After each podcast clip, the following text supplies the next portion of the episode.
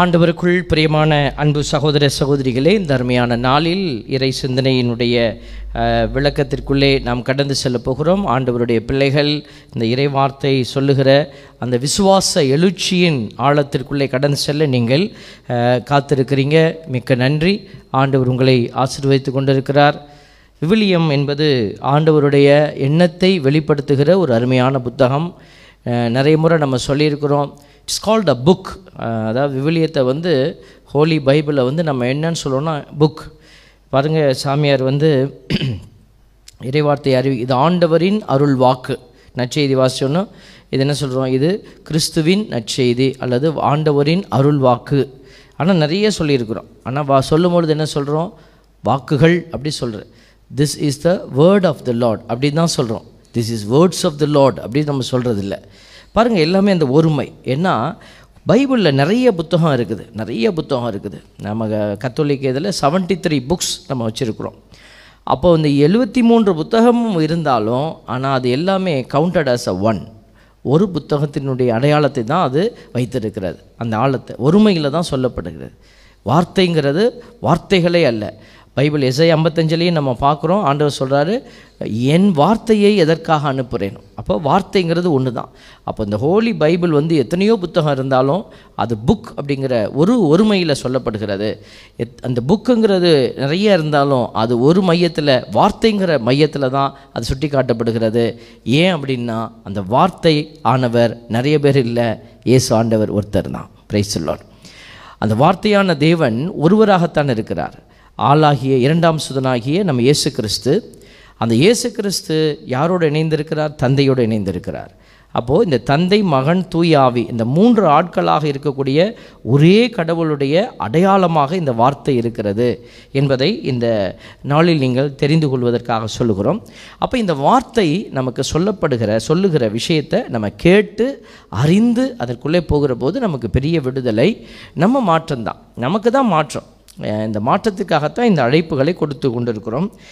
இந்த நாளில் ஒரு காரியத்தை குறித்து நம்ம பார்க்குறோம் பாருங்கள் இந்த நற்செய்தியில் வரக்கூடிய அந்த ஒரு வார்த்தையை நம்ம மீண்டுமாய் சிந்திக்க உங்களை அழைக்கிறேன். ஆண்டவர் சொல்கிறாரு பாருங்கள் ஆண்டவரே ஆண்டவரே அப்படின்னு கூப்பிட்றவங்கெல்லாம் விண்ணரசுக்குள்ளே செல்வதில்லை. விண்ணுலகில் தந்தையின் திருவுளத்தின்படி செயல்படுபவரே செல்வர். அந்நாளில் பலர் என்னை நோக்கி ஆண்டவரே ஆண்டவரே உம் பெயரால் நாங்கள் இறைவாக்கு உரைக்கவில்லையா? பேய் ஓட்டலையா?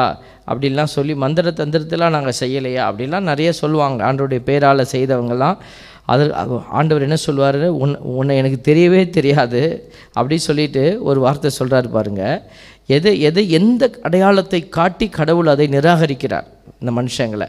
எந்த காரணத்திற்காக நிராகரிக்கிறார் அப்படின்னு பார்க்குற போது நெறிக்கேடாக செயல்படுவோரே என்னை விட்டு அகன்று போங்கள். இதுதான் முக்கியம். இது இதுதான் இன்றைக்கி நம்ம பேச போகிறோம் நெறிக்கேடாக செயல்படுவோரே. நீ எல்லாம் பண்ணுன. ஆனால் நெறிக்கேடாக நீ செயல்பட்டிருந்தீன்னா நீ செய்த எதுவும் கணக்கில் எடுத்துக்கொள்ளப்பட மாட்டாது. இன்றைக்கி நான் நாங்கள் பார்க்குற எங்களுடைய தமிழகத்தில் திருச்சியில் நான் இருக்கிறேன் திருச்சியிலையும் பார்க்குறேன் தமிழகத்தில் பல இடத்துல நான் பார்க்குறேன். இன்னும் பல ஸ்டேட்ஸுக்கு நாங்கள் ப்ரேயருக்கு போகிறப்பெல்லாம் தமிழகத்தை கடந்து மற்ற இடங்களுக்கு போகிறப்பையும் நாங்கள் பார்க்குற ஒரு விஷயம் என்னென்னா இன்றைக்கி நிறைய பேர் ஆண்டவர் சொன்ன இந்த வார்த்தை தந்தையினுடைய திருவுளத்தின்படி செயல்படுபவரே விண்ணரசுக்குள்ளே போவார். இன்றைக்கி தந்தையினுடைய திருவுளம் என்னன்னு அறிந்து செயல்படாமல் அவங்க என்ன செய்கிறாங்க நிறைய பேர் அவங்களுக்கு பிடிச்ச விதமாக ஆண்டவருடைய திருவுள்ளத்தை மாற்றிக்கிறது அதுதான் நான் பார்க்குறோம். இப்போ பாருங்கள் பலர் என்னை நோக்கி ஆண்டவரே ஆண்டவரே உன் பெயரால் இறைவாக்கு உரைக்கலையா? இந்த இறைவாக்கு உரைக்கிற அடிப்படை பணி யாருக்கு கொடுக்கப்பட்டிருக்கிறது? குருக்கள் கொடுக்கப்பட்டிருக்கிறது. சிறப்பாக யாராவது ஒரு சபை நடத்துகிறீங்கன்னா அந்த சபை நடத்துகிறவங்களுக்கு கொடுக்கப்பட்டிருக்கிறது. இன்றைக்கி இன்னைக்கு பார்த்தீங்கன்னா மற்றவங்கெல்லாம் என்ன? கேட்டு அந்த வாழ்க்கையை வாழ்ந்து அவங்க நற்செய்தியை அங்கே அறிவிக்கணும். வேறு விதமாக இப்போ நான் ஒரு இடத்துல நீங்கள் வேலை செய்கிறீங்கன்னா அந்த இடத்துல நீங்கள் நற்செய்தியின் தூதுவராக இருக்கணும். உங்களை பார்க்குறவங்க சொல்லணும் ஹீ இஸ் வாக்கிங் காஸ்பிள் அப்படி சொல்லணும். அவர் நடமாடும் நற்செய்தி அப்படி சொல்லணும். அதுதான் ஆண்டவர் விரும்புகிறார் நம்மக்கிட்ட எல்லாரும் அங்கங்கே இருக்கிற இடத்துல வாழ்ந்து காட்டணும். இன்றைக்கி என்ன ஒரு ஒரு வேதனையை அல்லது ஒரு கஷ்டத்தை நான் பார்க்குறேன் அப்படின்னா எல்லாருமே போதிக்க ஆரம்பிச்சிட்டாங்க. எல்லாருமே பைபிள் எடுத்து வீடுகள் எல்லாம் பார்த்தீங்கன்னாக்கா ப்ரேயர் நடத்துகிறேன் அப்படின்னு சொல்லி ஒரு மாடலை வந்து ஃபாலோ பண்ணுறாங்க வீட்டில் ப்ரேயர் நடத்துகிறேன் யார் ப்ரேயர் அந்த மொடாலிட்டியை நீங்கள் உத்து பார்த்தீங்கன்னா கூடி ஜெபிக்கலாம். நம்ம கூடி ஜெபிக்கிறதையும் இந்த ப்ரேயர் நடத்துகிறேன்னு சொல்கிறதையும் நான் ரெண்டாக பிரித்து பார்க்குறேன் கூடி ஜெபிக்கலாம். நீங்கள் பக்கத்தில் இருக்கிற அன்பியங்கள் வந்து கூடி ஜெபிக்கிறது ஒரு முறை. இன்னொன்று ஒரு பத்து குடும்பங்கள் லைக் மைண்டட் பீப்புள் நீங்கள் கூடி வந்து ஒரு காரியத்துக்காக கை ஒய்த்து ஜெபிக்கலாம். ஆதி திருச்சபையில் அப்படிலாம் ஜெபிச்சாங்க. அதெல்லாம் ஹண்ட்ரட் பர்சன்ட் உங்களுக்கு நாங்கள் பாஸ் மார்க்கு கொடுத்துருவோம். ஆனால் இந்த ப்ரேயர் நடத்துகிறேன் அப்படின்னு சொல்கிற ஒரு மெத்தடாலஜி எங்கே ஆரம்பிச்சிச்சு எதுக்கு ஆரம்பிச்சிச்சின்னு எங்களுக்கு தெரியல. இன்றைக்கி என்ன செய்கிறாங்க தே ஆர் வீட்டில் மாடியில் இடம் இருக்கிறவங்க காசு கையில் இருக்கிறவங்க என்ன செய்கிறாங்க நான் விரும்பும்படியாக இந்த சாமியார் மினிஸ்ட்ரி பண்ண மாட்டேங்கிறாரு.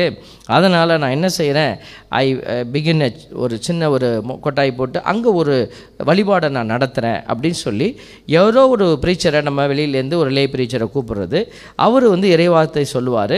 அதை ஒட்டி அவங்க என்ன செய்வாங்க? வீட்டில் சாப்பாடெல்லாம் கொடுத்து அவங்க அனுப்பிச்சி இப்போ இந்த வீட்டுக்காரங்க என்ன செய்கிறாங்கன்னா அந்த வீட்டை அவங்க வந்து கொடுக்க வாடகைக்கு விடுற மாதிரி விடுறாங்க சாப்பாடு கொடுப்பாங்க வாடகைன்னா வாடகை கொடுக்கறதில்ல சொல்கிறேன் அந்த வீட்டை வந்து யாரோ ஒருத்தர் வந்து அந்த பணியை செய்கிறாரு இவங்க என்ன ஃபெசிலிட்டேட்டராக இருக்கிறாங்க. கடவுள் நம் இதுக்காக நம்மளை அழைச்சாரா? நம் அவங்க நினைக்கிறாங்க இதுவும் நற்செய்தி பண்ணி தான் அப்படின்னு. இல்லை தயவுசெய்து நம்ம புரிந்து கொள்ள வேண்டும். இந்த வார்த்தை வழிபாடு என்பது சிறப்பாக எங்கே நடக்குதுன்னா இந்த பலி பூசையில் நடக்குது. வார்த்தை உடைப்பு நற்கருணை உடைப்பு. இப்போ நீங்கள் உங்கள் வீட்டில் போய் நற்கருணையை உடைப்பீங்களா? உங்கள் வீட்டில் என்ன நற்கருணை வாங்கலாம் நீங்கள் கடையில் போய் ஓஸ்தி ஒரு பாக்கெட் கொடுங்க ரசம் ஒரு பாட்டில் கொடுங்க வீட்டில் போய் நீங்கள் ஒரு பூசை வைக்கலாமே? யார் உங்களை தடுத்தா? இப்போ திருச்சபை அதை அங்கீகரிக்கலைன்னு உங்களுக்கு நல்லா தெரியுது. அப்போ இந்த வார்த்தை உடைப்பை அதிகாரத்தினுடைய அடையாளத்தோடு நீங்கள் எப்படி வீடுகளில் அதை செய்ய முடியும்? அப்போ அதை நீங்கள் செய்யணுன்னா அதுக்கான தளங்கள் வேறாக இருக்கிறது. அதைத்தான் நாங்கள் சொல்லுகிறோம். அது செய்யவே கூடாது. வார்த்தை பைபிளை வந்து நீங்கள் படிக்கவே கூடாது. நாங்கள் அப்படி சொல்லலை. நாங்கள் சொல்கிற ஒரு விஷயம் ஒவ்வொரு வீட்லேயும் இறைவார்த்தை பகிரப்படணும். தந்தை பிள்ளைகளோட உட்காந்து வீட் வீட்டில் இறைவார்த்தை பகிரணும். தட் இஸ் கரெக்ட் நீங்கள் அன்பியங்களில் இறைவார்த்தை பகிர்றீங்க. தட் இஸ் கரெக்ட் நீங்கள் கூடி ஒரு பரிந்துரைத்து ஜெபிக்கும் போது இறைவார்த்தையை படிக்கிறீங்க. அந்த வார்த்தையின்படியாக ஜெபிக்கிறீங்க. தட் இஸ் கரெக்ட் ஆனால் வீட்டில் ஒரு கொட்டாயை போட்டுட்டு you are substituting the main church உங்களுக்கு பங்குன்னு ஒன்று இருக்கும் அல்லது உங்களுக்கு சபைன்னு ஒன்று இருக்கும். அதை சார்ந்து இல்லாமல் நீங்கள் அங்கேருந்து ஒரு டீவியேஷன் எடுக்கும்போது நீங்கள் அந்த ஒருமையான திருச்சபைக்கு எதிராக செயல்படுறீங்க. அப்போ அந்த குடும்பங்கள் என்ன செய்யும்னா கடவுளுடைய இறக்கத்தை காண முடியாதபடி தவிப்பாங்க. இதைத்தான் நாங்கள் சொல்கிறோம் உங்கள்கிட்ட சோறு போட காசு இருக்கலாம் கொட்டாய் போட காசு இருக்கலாம் அதை ஃபெசிலிட்டேட் பண்ணுறது ரெண்டு ஸ்பீக்கர்லாம் வச்சு ப்ரேயர் நடத்துறதுக்கு உங்களுக்கு காசு இருக்கலாம். ஆனால் அந்த நம்மளுடைய எண்ணத்தை வந்து நாம் விரும்புகிறத நம்ம அங்கே செய்யக்கூடாது செய்ய திருச்சபை விரும்பலை. ஆகவே இதை செய்கிறவங்க பாருங்கள் இறைவாக்கு உரைக்கிறவங்க பேய் ஓட்டுறவங்களுக்கே இவ்வளவு வேதனை இருக்குது பார்த்தீங்களா ரெஸ்பான்சிபிலிட்டி உனக்கு கூட கூட கூட உன் தலையில் நெருப்பும் வேதனையும் ஜாஸ்தியாக இருக்குது. அதை நம்ம புரிந்து கொள்ளாமல் இன்றைக்கி நிறைய பேர் என்ன செய்கிறோம் ஆண்டவர் விரும்பும் விதமாக நான் வாழணும். அந்த வாழ்க்கை தான் சாட்சியம். அந்த வாழ்ந்து நான் அநேகரை ஆண்டவருடைய பக்கமாக அழைச்சிட்டு வரணும் அப்படிங்கிற ஒரு நிலைமையை விட்டுட்டு each one making their own kingdom அப்படின்னா ஒரு அரசு உடைஞ்சு போயிடும். அதான் இயேசுசாமி சொல்ற பிசாசுகளை பார்த்து சொல்கிறாரு இந்த நீ பிசாசுகளே ஒற்றுமையாக இல்லைன்னா அதனுடைய அரசு எப்படி கட்டி எழுப்பப்படும்? அப்போ அது உடைஞ்சு போகும். அதே போல தான் நம்மளுடைய அரசும் கட்டி எழுப்பப்படணும்னா நம்ம ஒருமைத்தன்மையில் நின்று ஆண்டவரோடு நிற்கும் போது ஜெயிக்க முடியும்.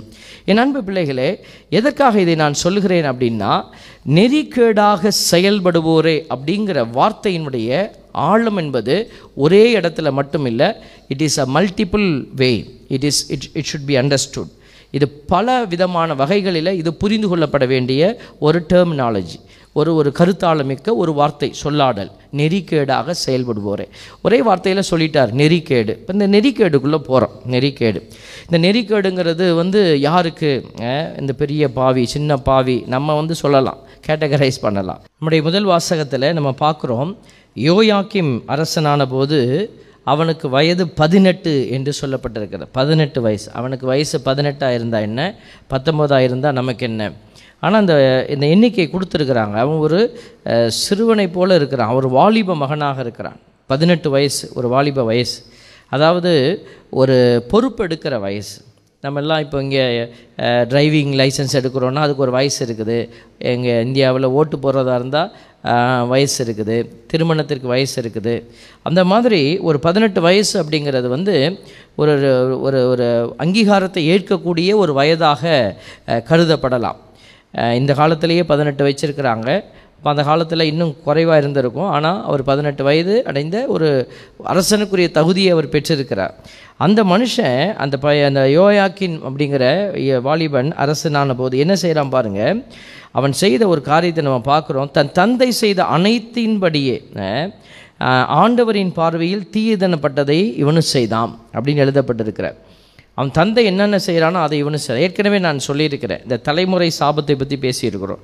தலைமுறை சாபம் வேறு வழியே இல்லாமல் தாங்கணுமா? இல்லை தள்ளி விட்டுறலாமா? அப்படின்னா கண்டிப்பாக தள்ளி விட்டுறலாம்.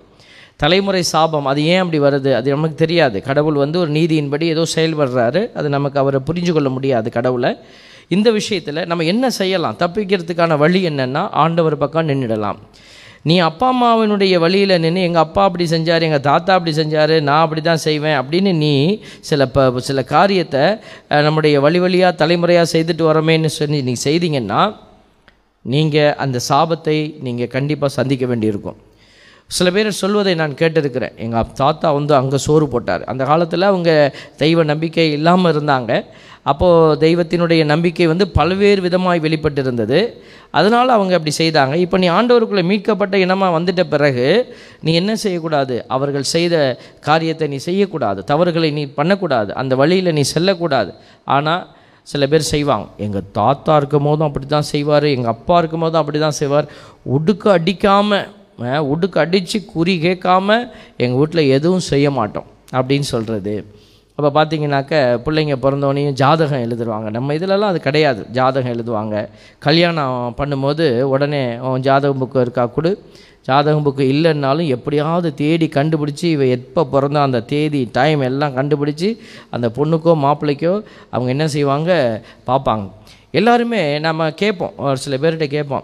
"ம், இதுதான் நம்மகிட்ட இல்லையே. இதெல்லாம் ஏன் செய்கிறீங்க நாங்கள் பார்க்கல ஃபாதர் பொண்ணு வீட்டில் ரொம்ப டிமாண்ட் பண்ணுறாங்க அப்படின்வாங்க மாப்பிள்ளை வீட்டில் தான் ரொம்ப அதை கட்டாயப்படுத்துகிறாங்க அப்படின்வாங்க நான் கேட்பேன் அவங்க அப்படி படுத்துகிறாங்கன்னா நீ எதுக்கு அங்கே போய் கையை வைக்கிற?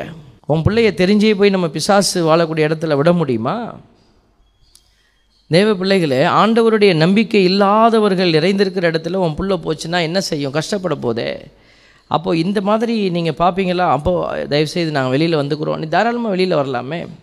அவங்க கேட்குறாங்க இவங்க கேட்குறாங்க ஒரு தடவை ஒரு கல்யாணத்துக்கு நான் போய் ஒரு கல்யாணம் ஒரு வீட்டுக்கு போயிருந்தேன் ஒரு விசேஷத்துக்கு. அவங்க கல்யாணத்துக்கு முன் தயாரிப்பு செய்கிறாங்க என் பக்கத்தில் உட்காந்து அந்த சு- வீட்டுக்கு வந்த ஒரு உறவுக்காரர் என்ன செய்கிறாங்க இந்த காலண்டரை தூக்கி வச்சுக்கிட்டு அவங்க தேதி குறிக்கிறாங்க. நல்ல நேரம் பார்த்து பார்த்து குறிக்கிறாங்க. எனக்கு சிரிப்பு வந்துச்சு. நான் ஒன்றும் சொல்லலை. உறவினர்கள் தான் என்ன செய்கிறது நீ நாசமாக போகணுன்னு முடிவு பண்ணிட்டீங்கன்னா நம்ம எப்படி அதை காப்பாற்ற முடியும்?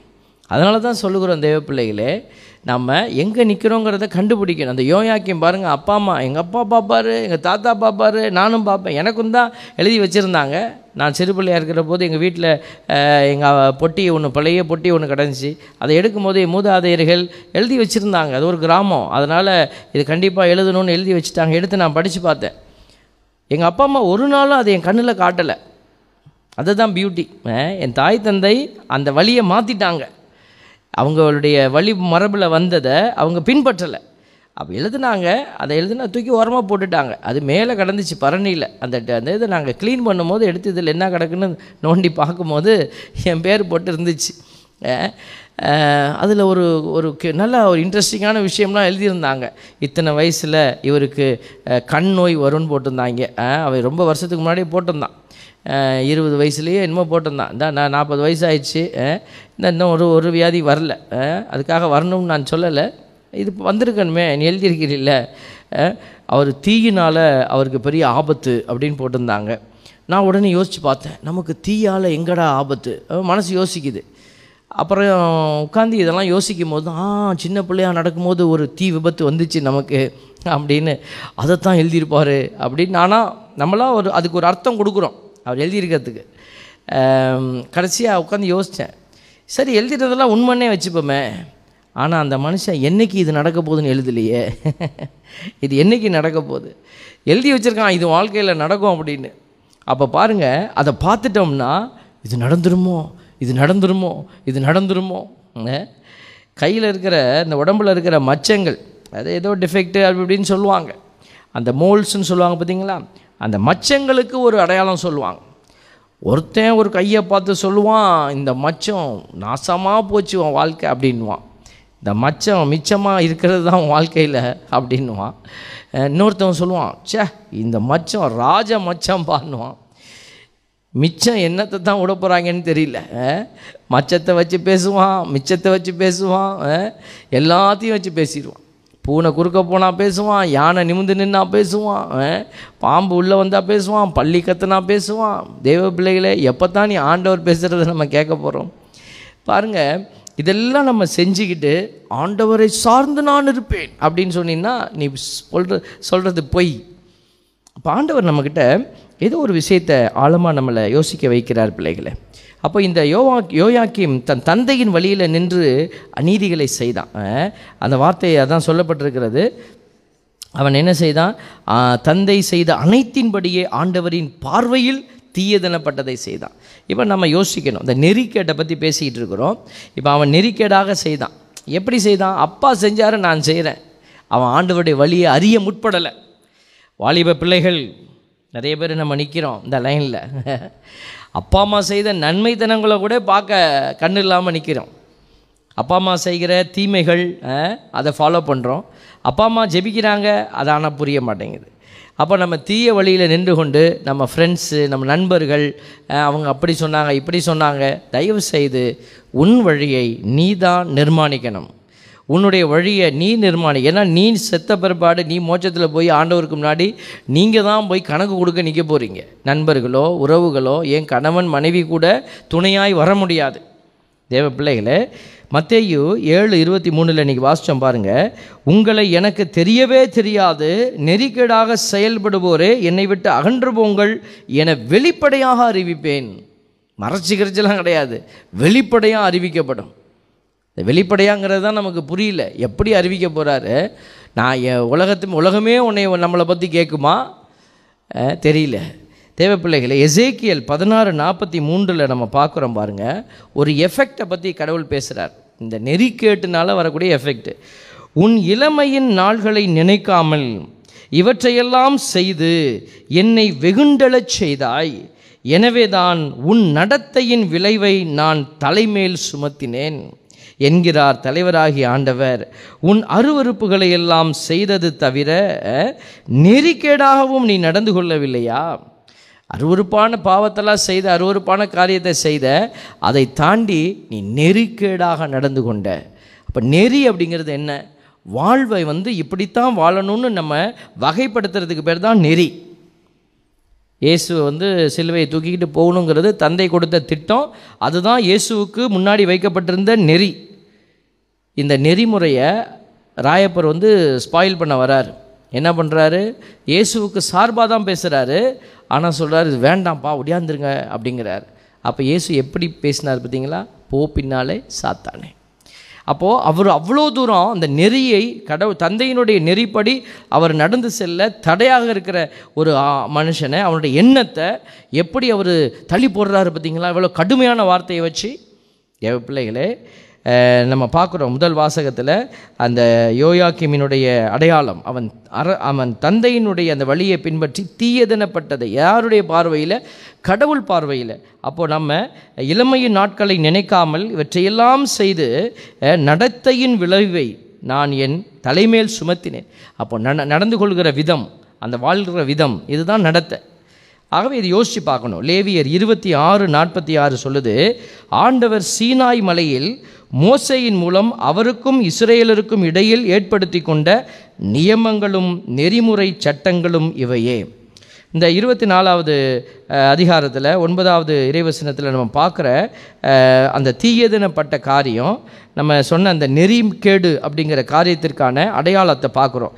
லேவியர் இருபத்தி ஆறு நாற்பத்தி ஆறில் நியமங்களும் நெறிமுறை சட்டங்களும் இவையே அப்படின்னு சொல்லிட்டு எது நெறி அப்படின்னு ஆண்டவர் காட்டுறார். அந்த லேவியர் இருபத்தி ஆறு பதினாலில் நம்ம பார்க்குறோம் நீங்கள் என் சொல்லை கேளாமலும் கட்டளைக்கு ஏற்ப நடக்காமலும் நியமங்களை தள்ளிவிட்டு நீங்கள் என் கட்டளைகளை வெறுத்து சட்டங்களை நிறைவேற்றாமல் என் உடன்படிக்கையை முறித்து விட்டீர்கள் முறித்து விட்டால் என்னென்ன நடக்கும்னு சொல்கிறார் அதுதான் நெறிக்கேட்டினுடைய அந்த அடையாளம். அப்போ எப்படி எப்படியெல்லாம் வாழணுங்கிறத ஆண்டவர் இந்த இடத்துல காட்டியிருக்கிறார். லேவியர் இருபத்தி ஆறு பதினாலு பதினஞ்சில் நம்ம பார்க்குறோம். அப்போது கடவுள் ஏற்படுத்தி கொடுத்த அந்த நியமம் நெறிமுறை அதை மீறுவது நெறிக்கேடு அப்போ நம்ம வாழ்க்கையில் இப்படி தான் வாழணுங்கிற அந்த முறைமையை வச்சு நம்ம போகிறது அப்போ இப்படி நம்ம நிறைய பேர் வச்சுக்கிறாங்க. நான் வந்து எப்படியாவது ஒரு வீட்டை கட்டிடணும். எப்படியாவது நான் கார் வாங்கணும். எப்படியாவது நான் வந்து அந்த பிள்ளையை அடையணும் அந்த பையனை அடையணும் அப்படின்னு சொல்லி திருமணம் செய்கிறதுக்கு எப்படியாவது இதை சாதிக்கணும். எப்படியாவது நான் வந்து ஒரு பெரிய பணக்கார நிலையில் இருந்துடணும் இப்படி நம்ம ஒரு வழி வகுக்கிறோம் பாருங்களேன். அது வழி எந்த வழின்னு நீங்கள் பார்க்கணும். இது ஆண்டவர் விரும்புகிற வழியா? இல்லை நீங்கள் விரும்புகிற வழியா? நீ விரும்புகிற வழி ஆண்டவருடைய வழிக்கு ஒத்து போகுமா? ஒத்து போகலைன்னா நம்ம என்ன செய்யணும்? வழியை மாற்றிக்கணும் யூதாஸினுடைய இடத்துல நம்ம நிறைய பேர் நிற்கிறோம் பன்னெண்டு சீடர்கள் இயேசு பேசிக்கிட்டே இருக்கிறார். காமன் டாக் தான். யாரையும் தனிப்பட்ட விதமாக இயேசு வந்து கையை பிடிச்சி இழுக்கலை பார்த்தீங்களா? யூதாஸுக்கும் செய்தி சொல்லப்பட்டது சீடர்களுக்கும் செய்தி சொல்லப்பட்டது. ஆனால் அந்த யூதாஸ் எப்போ பார்த்தாலும் நெறிக்கேடாகவே அவன் யோசிச்சுக்கிட்டே இருந்தான். இயேசுவை எப்படி இந்த இப்படி செஞ்சாருன்னா இப்படி இருக்கும். நமக்கு இப்படி ஒரு பதவி வரும். எப்பெல்லாம் அந்த சீடர்கள் நெறிக்கேடாக யோசித்தாங்களோ அப்போவே இயேசு என்ன செய்கிறார் அவங்களுக்கு கிளாரிட்டி கொடுத்துட்டே இருக்கிறார். செபதேவின் மக்கள். அம்மா அவங்க அப்பா அம்மா வந்து கேட்குறாங்க பக்கத்தில் வலப்புறம் இடப்புறம் என் பிள்ளைகளுக்கு ஒரு இடம் கொடு. அது நெறிக்கேடான சிந்தனை. சொல்கிறாரு இது என்னுடைய விருப்பம் அல்ல. இது என்னுடைய திட்டம் அல்ல. இது தந்தையினுடைய திட்டத்துக்குள்ளே வருது. எல்லாம் யார் பெரியவர் சண்டை போட்டுக்கிட்டு இருக்கிறாங்க? உடனே அவங்கள சாடுறார் குழந்தையை கூப்பிட்டு ஒரு குழந்தையின் உள்ளத்தை போல் எவனாவது மாறணும். நீ குழந்தையின் உள்ளத்தை தாங்கி இருக்கலன்னா மாறி இருக்கலன்னா நீ விண்ணரசுக்குள்ளே போக முடியாது. குழந்தையினுடைய உள்ளத்தில் இருக்கிறவங்க தான். விண்ணரசில் மிகப்பெரியவங்க. பாருங்கள் எல்லாத்துக்கும் அவர் புரிய வச்சுட்டே இருக்கிறார். எல்லாம் கொடுத்தும் கடைசியில் இந்த யூதாஸுக்கு புரியவே இல்லை. அவன் கடைசி வரைக்கும் நெறிக்கேடாகவே இருந்தான். அவன் திட்டம் போட்டுட்டான். எவ்வளோ தூரம் போட்டுட்டான்னா இயேசுவை காட்டி கொடுக்கலாம். இயேசு எதுக்கு அவன் காட்டி கொடுத்தான்? அவனுடைய பார்வையில் அவன் செய்கிறது சரி. இயேசுவை பிடிச்சி அந்த சுச்சுவேஷனுக்குள்ளே தள்ளி விட்டுட்டோன்னா அவர் கண்டிப்பாக மாட்ட மாட்டார். எவனாவது போய் இப்படி வாலண்டியராக சாவானா சிலுவையில்? ஏசு ஏதோ பிளான் பண்ணுறாரு அவர் பிளான் பண்ணுறதுக்கு முன்னாடி நம்ம ஒரு பிளான் போடுவோம். அவரை தள்ளி விட்டுருவோம் காட்டி கொடுக்குற மாதிரி. அவங்க அவங்க பிடிக்க வரும்போது இயேசுடைய வல்லமை வெளிப்படும். பாருங்கள் இவர் கடவுளுடைய வல்லமைக்கு இவர் ஒரு பிளான் போட்டான். பாருங்கள் அவனுடைய எண்ணம் நெறிக்கேடாக இருந்தது. முப்பது வெள்ளி காசு. அதுலேயும் ஒரு லாபத்தை வச்சுக்கிட்டான். ஏசு எப்படியாவது காப்பாற்றி வந்துடுவார் எப் ஏசு எப்படியாவது பவரை வெளிப்படுத்திடுவார் அந்த ஏன் சான்ஸை நம்ம உடனுமே? அடியில் கையை வாங்கிட்டான். ஏ பிள்ளைகளே நாமான் வந்து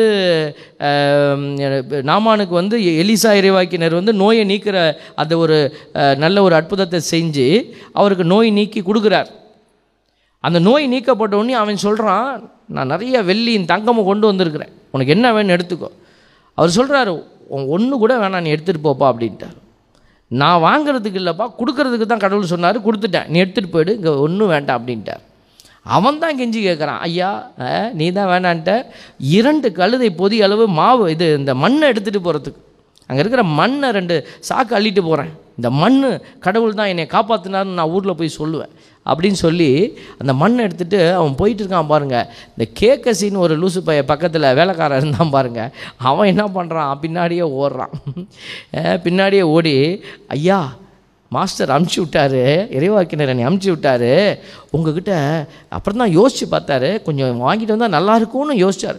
அவன் கேட்கவும் அப்படியே அவன் அவன் நாமான் ரொம்ப சந்தோஷப்பட்டு வெள்ளியும் தங்கமும் என்னமோ அள்ளி அள்ளி கொடுத்துட்டான். கொண்டு வந்ததெல்லாம் எடுத்துகிட்டு போடான் அவர் வந்த உடனே சொல்லிட்டார் எலிசா எங்கே போயிட்டு வர? நான் வேண்டான்னு சொன்னதை போய் நீ வாங்கிட்டு வந்த. அவனுடைய நோய் உன்னை பிடிக்கும். அவ்வளோதான் முடிஞ்சிச்சு. பார்த்தீங்களா இன்னைக்கு கடவுள் வேண்டான்னு சொல்கிறத நீ போய் எடுத்துக்கிட்டீன்னா உனக்கு வீட்டுக்குள்ளே மகிழ்ச்சி இருக்காது நிம்மதி இருக்காது. ஆண்டவர் பின்னாடி வா. ஆண்டவர் விட சொல்கிறத விட்டுடு. நீ நிம்மதியாக இருப்ப. ஆண்டவருடைய பிள்ளைகள் இந்த நெறிக்கேட்டை குறித்து நம்ம யோசிச்சுக்கிட்டு இருக்கிறோம். ஆண்டவருடைய வார்த்தை சொல்லப்பட சொல்லை என் நீங்கள் என் சொல்லை கேளாமல் கட்டளை ஏற்க ஏற்ப நடக்காமல் நியமங்களை தள்ளிவிட்டு ஒதுக்கி கூட வைக்கல தள்ளி விட்டுட்டு என் கட்டளைகளை வெறுத்து கட்டளை கஷ்டமாக இருக்காண்டவரேன்னா கூட கடவுள் கொஞ்சம் இறக்கம் காட்டுவார். கட்டளைகளை வெறுத்து எட்டு மணிக்கு பூசைக்கு போகணும். ஐயோ ஞாயிற்றுக்கிழமை ஆனால் அந்த க கோயிலுக்கு போய் தொலையணும். வேறு ஏதாவது சபைக்கு போ வேறு ஏதாவது மதத்துக்கு போயிடலாம்ப்பா. அங்கே தான் ஞாயிற்றுக்கிழமை பிர பிரச்சனையெல்லாம் இல்லை. பாருங்க நிறையா பேர் வெறுப்பில் வந்து கோயிலில் நிற்கிறத நான் பார்த்துருக்குறேன். எப்படி தெரியும்? கோயிலுக்கு வெளியே தான் நிற்பாங்க அது வெறுப்பினுடைய அடையாளம். பிள்ளைகளை வச்சுக்கிட்டு கொஞ்சிக்கிட்டு விளையாண்டுக்கிட்டு இருப்பாங்க. சில பேர் வந்து பர்பஸாக தூங்குவாங்க. நம்ம அவ்வளோ இன்ட்ரெஸ்ட்டாக புருஷை வச்சுக்கிட்டு இருப்போம் பிரசங்கம் வச்சுக்கிட்டு இருப்பாங்க பாட்டு பாடிக்கிட்டு இருப்பாங்க தூங்குவாங்க. சில பேர் வெறுப்போடையே மூஞ்சி வச்சுக்கிட்டு எல்லாத்தையும் பார்த்துட்டே இருப்பாங்க. சில பேர் கோயிலுக்குள்ளே வரும்போதே சண்டையை ஏற்படுத்துகிற சச்சரவுகளோடு வருவாங்க. பூசை ஆரம்பிக்கிறதுக்கு முன்னாடியும் பின்னாடியும் சில பேர் வந்து குருவானவரோட வாக்குவாதம் பண்ணுவாங்க. சரி நீ கொஷின் பண்ணுறதுக்கு வேறு நாள் இருக்குது ஃபேனியாக ஓடலை? ஏன் நீ இப்போ வந்து நீ வந்து வெள்ளையடிக்காமல் இருக்கிற? சர்ச்சுக்கு வாங்குகிற காசை என்ன பண்ணுற எல்லாம் கேளுங்க. You have all right to ask ஏன்னா நீங்கள் பங்கு உறுப்பினராக இருக்கீங்க. கையெடுத்து கும்புறோம். நீ யூ ஆர் பர்ஃபெக்ட் பர்சன் கண்டிப்பாக கேளுங்க. ஃபாதர் செய்யலைன்னா you can demand him that's right that's lawful but not on Sundays ஆண்டவருடைய நாளில் வந்து நீ பூசிக்கு பழி பூசிக்கு வருகிற போது நீ போய் அங்கே வரிஞ்சு கட்டிக்கிட்டு நிற்கக்கூடாது அது வேறொரு நாள் போங்க. ஃபாதர் ஏன் ஃபாதர் இப்படி இருக்குது கேளுங்க.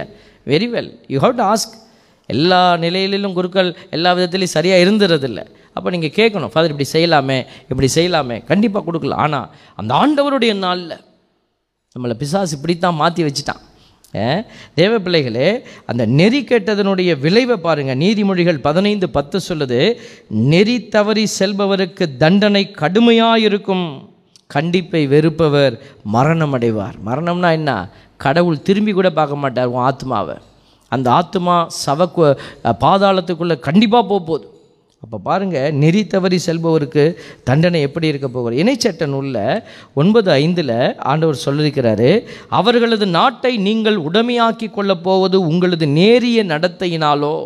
இஸ்ரேல் மக்களை பார்த்து சொல்கிறார் அந்த நாட்டை நான் உனக்கு கொடுப்பேன் கொடுப்பேன்னு சொல்லிட்டு இருக்காருல்ல அதுக்கு காரணம் சொல்கிறார் அந்த நாட்டை நீங்கள் உடைமையாக்கி கொள்ள போது உங்களது நேரிய நடத்தையினாலோ அல்லது உங்கள் உள்ள தூய்மையினாலோ அன்று மாறாக அந்த நாடுகளின் நெறிக்கட்ட நடத்தையின் பொருட்டே உங்கள் கடவுளாகி ஆண்டவர் உங்கள் முன்னி நின்று அவர்களை விரட்டி அடிப்பார் அதனால் உங்கள் மூதாதையராகிய ஆபிரகாம் ஈசாக்கு யாக்கோபுக்கு ஆண்டவர் ஆணையிட்டு உரைத்த வாக்கு நிறைவேறும். பார்த்தீங்களா அப்போ அவனை ஆண்டவர் வந்து நெறிக்கேட்டுக்கு விரட்டி அடிக்கிறாருன்னா நீ அந்த இடத்துல போய் உட்காந்துக்கிட்டு அதே நெறிக்கேட்டை செஞ்சின்னா ஆண்டவர் விடுவாரா?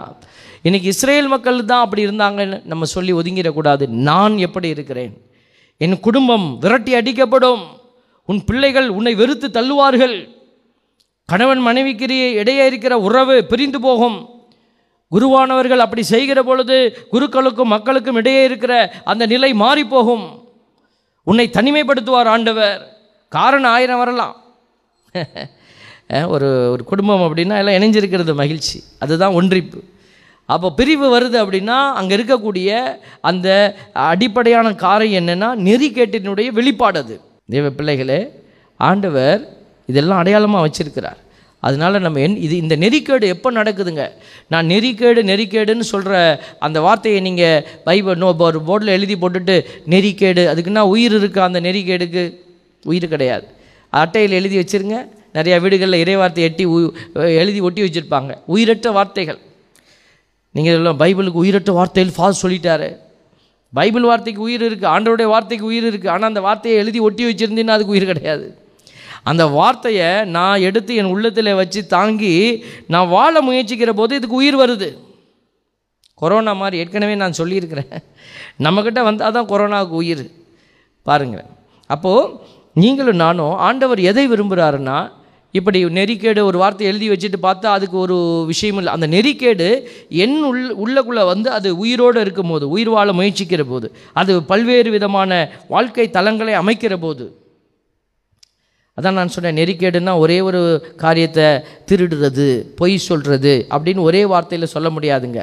அது அது வந்து பல ப ப பல்வேறுபட்ட நிலையில் அது பறந்து கிடக்குது. அதனால் நாம் நினச்சி பார்க்கணும் நான் எப்படி நெறிக்கட்ட பிள்ளையாக இருக்கிறேன்? ஆண்டவர் அதான் சொல்கிறார் என் நியமங்களையும் என் கட்டளைகளையும் நீ கடைபிடி என் சொல்லை கேளு. அப்போ பைபிளை படி அப்போ அந்த பைபிள் உன்னோட பேசும்.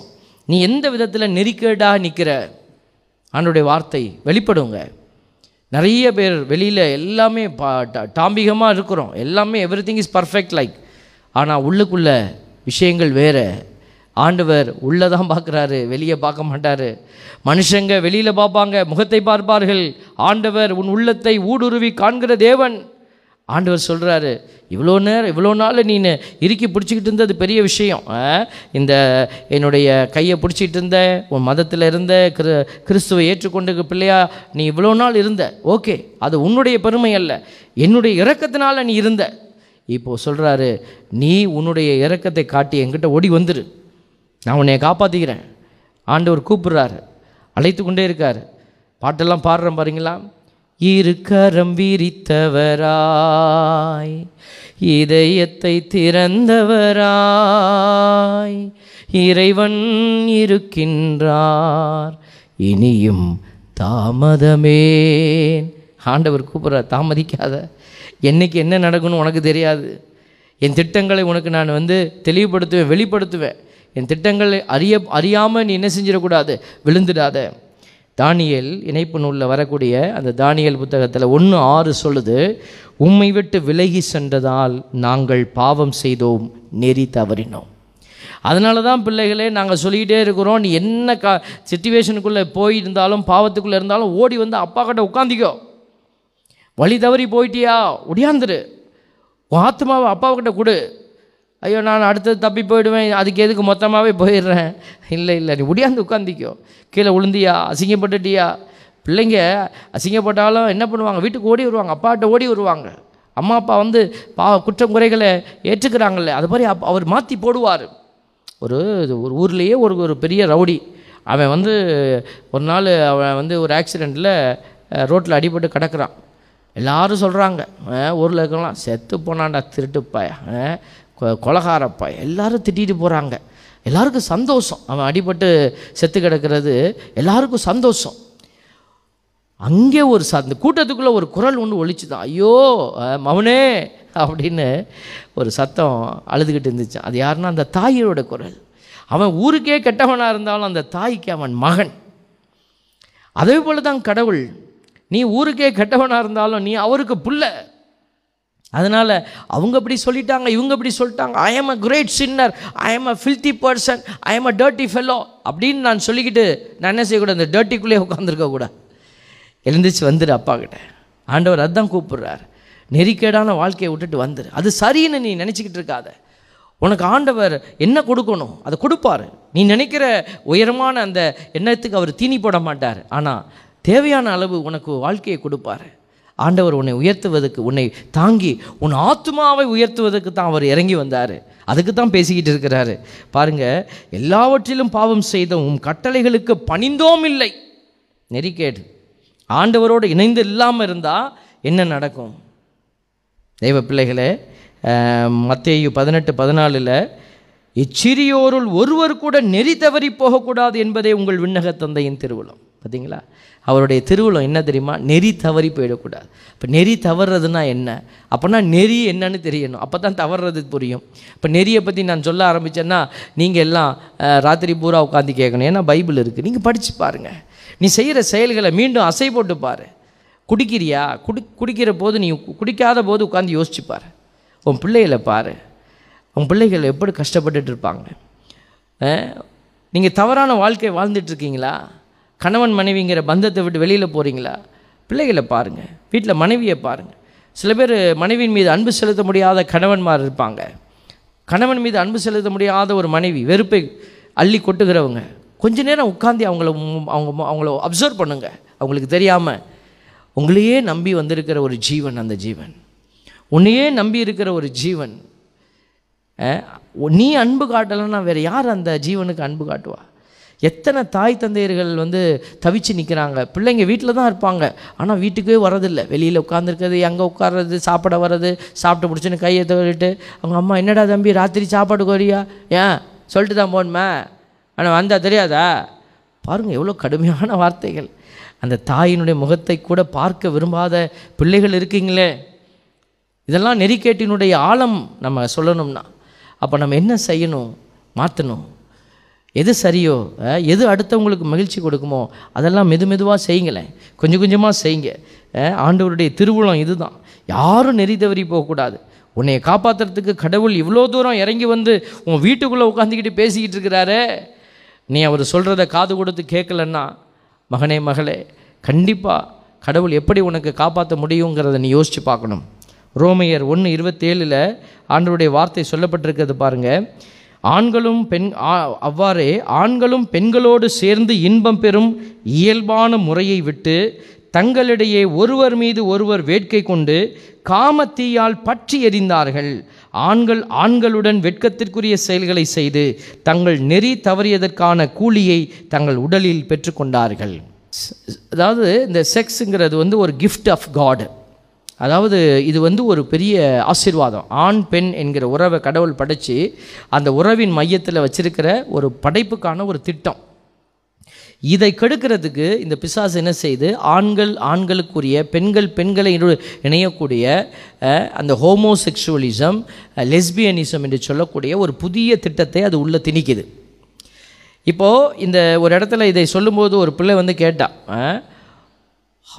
ஐ நோ எ பர்சன் எனக்கு ஒரு ப ஒரு ஒரு நபரை தெரியும். அவங்க ரொம்ப நல்லவங்க. அவங்களுக்கு அவங்க மேலே பிரச்சனையே கிடையாது. ஏன்னா அவங்களுக்கு அந்த அந்த ஈர்ப்பு அப்படி தான் இருக்குது.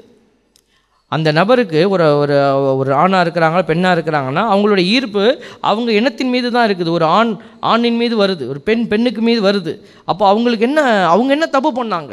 இட்ஸ் வெரி குட் கொஸ்டின் அவங்க என்ன தப்பு பண்ணாங்க? அதுதான் நான் சொல்கிறேன் இந்த தப்பு அவங்க செஞ்சது மட்டும் இல்லை அந்த எக்ஸ்ஆர் ஒய் செய்கிற தப்பு மட்டும் இல்லை this is not the problem of exactly like X or Y it is a problem of generation of that X அந்த எக்ஸினுடைய தலைமுறையினுடைய வெளி அடையாளம் தான் இங்கே வெளிப்பட்டிருக்கிற பாவத்தினுடைய வெளிப்பாடு.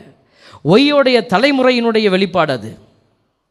அதனால தான் பாப்பரசர்கிட்ட கேட்டாங்க இந்த மாதிரி இந்த இது மாதிரி பீப்புள் மக்கள் எல்லாம் என்ன செய்கிறது ஓரினைச்சரிக்கையாளர்கள் எல்லாம் நீங்கள் என்ன சொல்லுவீங்க? அவர் ஒரே வார்த்தை சொன்னார் அவர்களை தீர்ப்பிட நான் யார்? அப்படின்னார். அதை கேட்டுட்டு இந்த ஏஞ்சல் டிவியிலெல்லாம் போட்டாங்க. அவர் வந்து அஹ், அங்கீகரிச்சிட்டாரு. ஒரு நாள் அஞ்சு மணிக்கு நான் ஏஞ்சல் டிவி நான் பார்த்துட்டு இருந்தேன். அந்த ஒர்ஷிப்லாம் எனக்கு பிடிக்கும். நான் முன்னாடி பார்த்துட்டு இருந்தேன். ஒரு நாள் அஞ்சு மணிக்கு ஒரு போதகர் அந்த இடத்துல நல்லா ஒர்ஷிப் பண்ணிக்கிட்டு இருக்காரு. அவரும் இதே கான்செப்டை பேசிக்கிட்டே இருந்தார் பாருங்க. நான் ரொம்ப ஒரு நல்லா பேசுகிறாரு ஓகே குட் அப்படின்னு யோசி திடீர்னு ஒரு குண்டை தூக்கி போட்டார் பாருங்க. பாருங்கள் அன்பு மக்களே கத்தோலிக்க திருச்சபை வழிநடத்தும் பாப்பரசர்.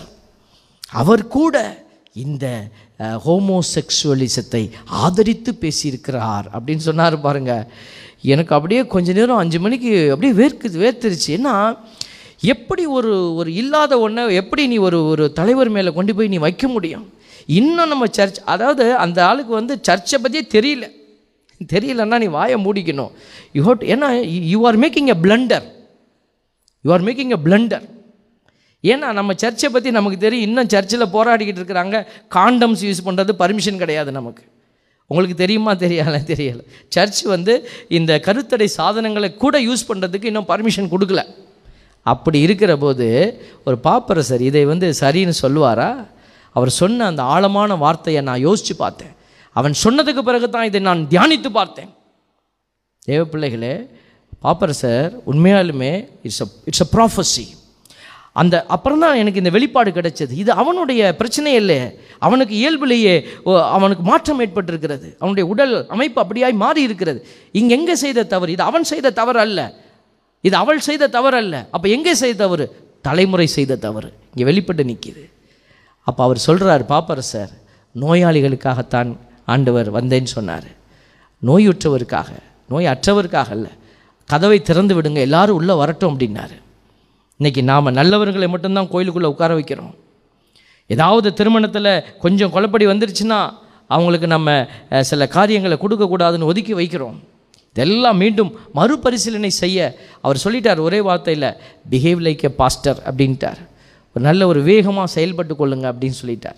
ஒருவன் வேணும்னே இரண்டு மூன்று ம பெ- பெண்களோடு வாழ்ந்து கொண்டு வரான்னா கண்டிப்பாக அவனை நம்ம இதை ஒதுக்க போகிறோம் எனக்கு தெரிஞ்ச ஒரு சில குடும்பங்கள் சில காரணங்களுக்காக பிரிஞ்சிட்டாங்க. மீண்டும் அவர்கள் இணைந்து வாழ்கிறாங்க சர்ச்சு பக்கம் அவங்களுக்கு கிளியரன்ஸ் வாங்கணும்னு தெரியல. அதனால் சர்ச்சில் திருச்சபை முறைப்படி ரெண்டாவது கல்யாணம் நடக்கலை. பட் வெரி குட் ஃபேமிலி நல்ல கு- நல்ல குடும்பம். அவங்களுக்கு நான் எப்படி நன்மை கொடுக்க மாட்டேன்னு சொல்ல முடியும்? அதைத்தான் அவர் சொன்னார் பாப்பரசர். வேகமாக செயல்பட. அந்த ஊர் குடும்பத்தை பாரு. நல்லா இருக்காங்களா? சத்தம் ஒன்றும் சொல்ல முடியாது. சட்டங்களை நம்ம அப்படி எழுத முடியாது. இயேசுசாமி அப்படி தானே செய்தார்? பாவப்பட்ட பிள்ளை கல்லால் இருந்து கொள்ளணும் கல் கட்டளை சொன்னுச்சு. ஆனால் அவர் அப்படி சொல்லலையே. அதனால் எதுக்காக இதை நான் பேசுகிறேன்னு சொன்னால் தெய்வ பிள்ளைகளே இந்த நெறி தவறுங்கிறது இந்த இச்சைக்குரிய காரியத்தில் வெளிப்படுதுங்க இப்போ உலகத்தில். அப்போ இந்த ஆண் ஆண்களுக்குரிய காரியத்தினுடைய வெளிப்பாடு தலைமுறை தாண்டி நடந்து கொண்டிருக்கிற பாவத்தினுடைய வெளிப்பாடு அதனால தான் சொல்லுகிறோம். எல்லாருமே அதுக்குள்ளே இருக்கிறோம். We have to change ourselves நெறி தவறுறது அவங்க மட்டும் இல்லை தலைமுறையே நெறி தவறி நடந்ததுனால அங்கே ரிசல்ட் அப்படி அப்படி காட்டுது. ஆகவே இந்த சோதம் குமராவினுடைய அழிவை நீங்கள் பார்த்தீங்கன்னா அதில் ஒரு காரியத்தை நம்ம பார்ப்போம் அந்த அழிவினுடைய உச்சக்கட்டம் அங் அதுக்கப்புறம் வரப்போகிறது அழிவு தான் இந்த அதாவது பர்வர்ஷன்னு சொல்லுவாங்க செக்ஷுவல் பர்வர்ஷன் அதை அங்கே பார்க்கலாம் ரெண்டு வானதூதர்கள் உள்ளே வராங்க. இவங்க வந்து வானதூதர்கள் தெரியாமல் லோத்து கூட்டி போய் உட்கார வச்சுக்கிறாரு. எதுக்கு? அவங்க விருந்தாளி. ஏதோ ஒரு வீட்டு ஊர் போகிறாங்க அப்படி நல்ல மனுஷன். அந்த வாலிப பசங்களாக இருக்குதே ரெண்டும் அழகாக இருக்குதே இப்படி ஹேண்ட்ஸம்மாக இருக்குதே அப்படின்னு கூட்டி கொண்டு போய் வீட்டுக்குள்ளே ஒளிய வச்சுக்கிட்டார். அவருக்கு ஏஞ்சல்னு தெரியாது. நல்ல மனுஷனாக செயல்படுறாரு. ஒரு வாலிப பிள்ளைகளை காப்பாத்துறாரு. அவங்க சாயந்தரம் ஆனதும் வீட்டை கதவை தட்டுறாங்க. தட்டி வீட்டுக்குள்ளே போன அந்த ரெண்டு ஆம்பளைங்களை வெளியில் வர சொல்லு. அவர் அப்போ அந்த சம்பாஷணையை நீங்கள் பைபிளில் நல்லா படித்து பாருங்கள் தொடக்க நூலில் இருக்குது. அதில் அவர் அழகாக சொல்லுவார் என்கிட்ட ரெண்டு பெண் பிள்ளைகள் இருக்கிறாங்க. அவங்கள நான் கொடுக்குறேன். நீ என்ன வேணாலும் பண்ணிக்கோ. அது என் பிள்ளைங்க. நான் பார்த்துக்கிறேன் ஆனால் இந்த இந்த இந்த விருந்தாளிகளை ஒன்றும் செஞ்சிடக்கூடாது. அவங்க வழிப்போக்கர்கள். அவங்கள விட்டுடுங்க. அவங்க சொல்கிறாங்க ம் no no no no. You sent that boy யார் கூப்பிடுறது? வாலிபர் முதல் கிழவர் வரை. ஆம்பளைங்க ஆண்கள் வந்து கூப்பிடுறாங்க. பெண்கள் வேண்டாம் அப்படிங்கிறாங்க. பாருங்கள் என் தேவ பிள்ளைகள். இதுதான் செக்ஷுவல் பர்வஷனுடைய உச்சக்கட்ட நிலை. இதை நம்ம இப்போ பார்த்துக்கிட்டு இருக்கிறோம். நாடுகள் அங்கீகரிக்குது. இதெல்லாம் நம்ம ஒன்றும் பேச முடியாது. ஆனால் ஆண்டவருடைய பிள்ளைகள் நீங்கள் என்ன செய்யணும்? சுதாரித்து கொள்ள வேண்டும். உன் தலைமுறையை காப்பாற்ற நீ என்ன செய்யணும்? ஆண்டவர்கிட்ட மண்டி போடணும். வேறு வழியே கிடையாது. நம்மளால் பேசி ஜெயிக்க முடியல பிள்ளைகளை. இப்போ பிள்ளைகளை பார்க்குறீங்க. நிறைய டீவியேஷன் நிறைய டிஸ்ட்ராக்ஷன் கடவுள் எங்கே இருக்கிறாரு? கேள்வி கேட்குறாங்க. அப்பா அம்மாவால் பதில் சொல்ல முடியல. ஒய் திஸ் சர்ச் கேட்குறாங்க நிறைய விஷயங்களுக்கு கேள்விக்கு பதில் கிடைக்காம அவங்க என்ன செய்கிறாங்க வழி தவறி போகிறாங்க நெறிக்கேட்டினுடைய ஆரம்பம் இதெல்லாம். தேவ பிள்ளைகள் இதோ இந்த நாட்களில் நம்ம இன்னும் அதிகம் அதிகமாக ஆண்டவருக்குள்ளே நம்ம கிட்டக்க வரணும். ஆண்டவரை க தட்டி தடவியாவது கடவுளை கண்டுகொள்ளுங்க அப்படிங்கிற வார்த்தையை மனசில் எழுதி கொள்ளுங்க இந்த வேதனையெல்லாம் நடக்குதுன்னு நீங்கள் பயந்துட வேண்டாம். ஆண்டவரை இருக பட்சி பிடிச்சிருக்கிற பிள்ளைங்க ஒரு நாளும் தப்பி போக மாட்டாங்க. புயல் போல் வந்தாலும் ஆண்டவரை இருக பற்றி கொள்ளுங்க ஆண்டவர் எல்லாவற்றையும் தாண்டி உங்களை காப்பாற்றுவார். இத்தனை ஆண்டுகளாக காப்பாற்றி கொண்டிருக்கிற உங்களுடைய விசுவாசம் மிக பெரிது. தொடர்ந்து இறைவன் செய்வார் என்கிற நம்பிக்கையோடு இந்த திருப்பலியில் நாம் தொடர்ந்து ஜெபிப்போம். ஆமென்.